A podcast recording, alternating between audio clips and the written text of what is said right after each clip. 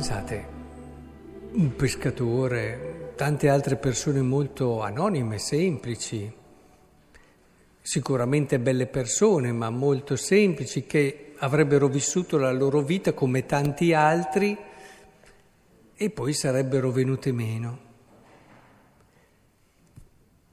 Gli apostoli, no? E qui invece l'incontro con Cristo ha cambiato radicalmente la loro vita. Tutti erano soliti stare insieme, nessuno degli altri osava associarsi agli apostoli, il popolo li esaltava. Erano persone che sono state profondamente, radicalmente trasformate dall'incontro con il risorto. Ora, poco prima le stesse persone se l'era andata a gambe, eh? cioè teniamo presente come l'incontro con Cristo e col Cristo risorto possa veramente cambiare la vita delle persone. Ma intendiamoci, eh, non vorrei che ci confondessimo, non perché adesso tutti li esaltavano in modo umano, ma come la loro vita ha acquistato senso, un senso che è quello di dare la vita per qualcosa di grande. Ecco, il senso di questa Pasqua deve essere così anche per noi, riuscire a incontrare il risorto per dare alla nostra vita un senso nuovo, rinnovato, pieno, bello. Ecco la pace, la pace del Vangelo che non è, quante volte ve l'ho detto, assenza di problemi e difficoltà, ma la pace del Vangelo è magari complicarsi parecchio la vita, ma per, un, per uno scopo e la pace del Vangelo è riempire l'esistenza di qualcosa di grande. E in modo particolare, oggi non posso non fermarmi su questi versetti che parlano di perdono e associano il perdono allo Spirito Santo. Non so se l'avete notato. Dice, come il Padre ha mandato me, anch'io mando voi. Detto questo, soffiò e disse loro, ricevete lo Spirito Santo. A coloro a cui perdonerete i peccati saranno perdonati, a coloro a cui non perdonerete non saranno perdonati. Due cose legate, ricevete lo Spirito Santo e perdonate. Vi siete chiesti perché? È strettamente legato al tema della misericordia, il perché. Perché il perdono cristiano non è ti perdono, dai, hai sbagliato, ti perdono, faccio finta che non ci sia stato niente o anche ricco, però ti perdono. Ma no, non è questo il perdono cristiano, già difficile, eh, intendiamoci questo, ma il perdono cristiano è molto, molto di più. Cioè il perdono credo che sia la dinamica che più di tutte può cambiare il mondo, eh? può cambiare il mondo però inteso in un certo modo, non come semplice archiviazione di ciò che è successo, ma come misericordia. E com'è il perdono come misericordia? Com'è il perdono che ci insegna il Vangelo? È un perdono che ha bisogno dello Spirito Santo, perché senza lo Spirito Santo non ce la farai mai a perdonare guardando nel fratello le possibilità di bene che ha. Quindi non ti limiti a dire ti perdono, ma vai oltre e dici guarda che tu sei molto di più di questo sbaglio. Cerca di capire, io credo in te, ho fiducia in te e desidero che tu viva appieno quella che è la tua possibilità di bellezza, di pienezza, di gioia.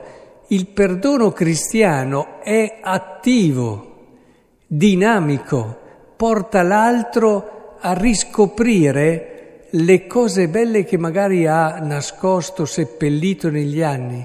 E, è, una, è un perdono che si mette in positivo, il perdono cristiano.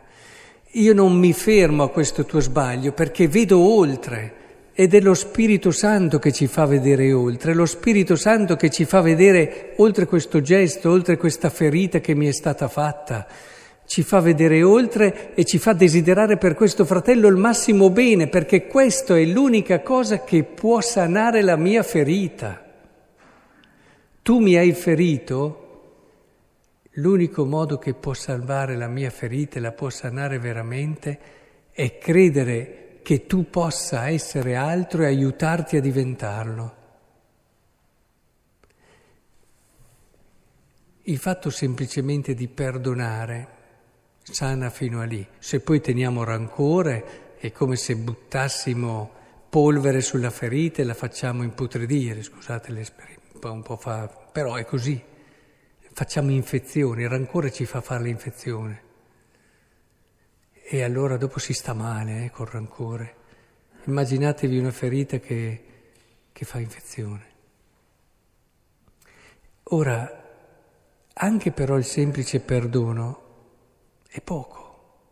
Se vogliamo davvero mettere quell'unguento che veramente risana la ferita e addirittura non solo la fa sparire, perché poi non è neanche giusto che la faccia sparire, ma la trasformi in qualcosa che può essere davvero bello e utile eh, per la mia vita, allora è questo che dobbiamo vivere. È questo che dobbiamo fare ed è questa la misericordia. Se trovate una persona che vi dice che la misericordia eh, va tutto bene, dai, via, ti perdono, non ha niente a che vedere, è comoda quella cosa lì, è comoda. Quando ti riguarda fino a lì, quando ti riguarda fino a lì fai più fatica, quando hanno ferito te. Però queste idee un po' di dai va tutto bene, dai non c'è niente di male, dai. Ma come ti può far crescere un modo così di trattare le cose? Questi bonismi che alla fine non portano da nessuna parte. Se una cosa è sbagliata, è sbagliata, ma devi affrontarla nel modo giusto. Togliendo questo, tu togli la possibilità di una crescita. E se togli la possibilità di una crescita, addio vita bella, piena che il Vangelo ci ha, pre, ci ha presentato. Vi dico sempre che se non si cresce insieme, non funziona. Quelle paci, no? Venite, io ho portato la pace, no? Come dice pace a voi, bellissimo questo ritornare. Quella pace che è il frutto di equilibri, di compromessi, di, di essere bravi e intelligenti a trovare i modi per stare insieme agli altri, non è una gran pace. Pensate, gli sposi certamente e gli amici anche, conosco dei gruppi d'amici che si trovano tutte le settimane, ma poi quando parlo con loro, eh, magari si trovano o perché cenano o perché guardano quella cosa o fanno, hanno una passione comune, ma poi vai dentro e dici, beh, siete molti, sì, però questa cosa è meglio non dirla, perché dopo, eh, tu quelle attenzioni, perché se dopo dici troppo di questo, dopo, beh, sono relazioni di amicizia queste qui, o, o solo passare un po' di tempo insieme, perché un po' ce la passiamo, ma non si cresce insieme così, un'amicizia che non ti fa crescere, eh? così gli sposi, due sposi che vanno d'accordo, eh, tutti li guardano e dicono, Beh, che bel matrimonio. Dopo 50 anni vanno ancora d'accordo. Ma è mica vero che sia necessariamente un bel matrimonio. È un matrimonio dove magari si è solo trovato con intelligenza l'equilibrio per rispettarsi e andare d'accordo. Ma un matrimonio secondo il Vangelo è diverso. Si cresce insieme. Se due persone vanno d'accordo ma non crescono, a volte ci sono matrimoni più complicati dove si fa un po' più fatica, ma vedi che le persone crescono, che si rinnovano, che allora diventano la parte più bella che è nascosta e l'altro gli aiuta a tirarla fuori. Questo è un matrimonio che funziona ed è un matrimonio secondo il Vangelo. Se non si cresce, guardate che il crescere è un indizio importante.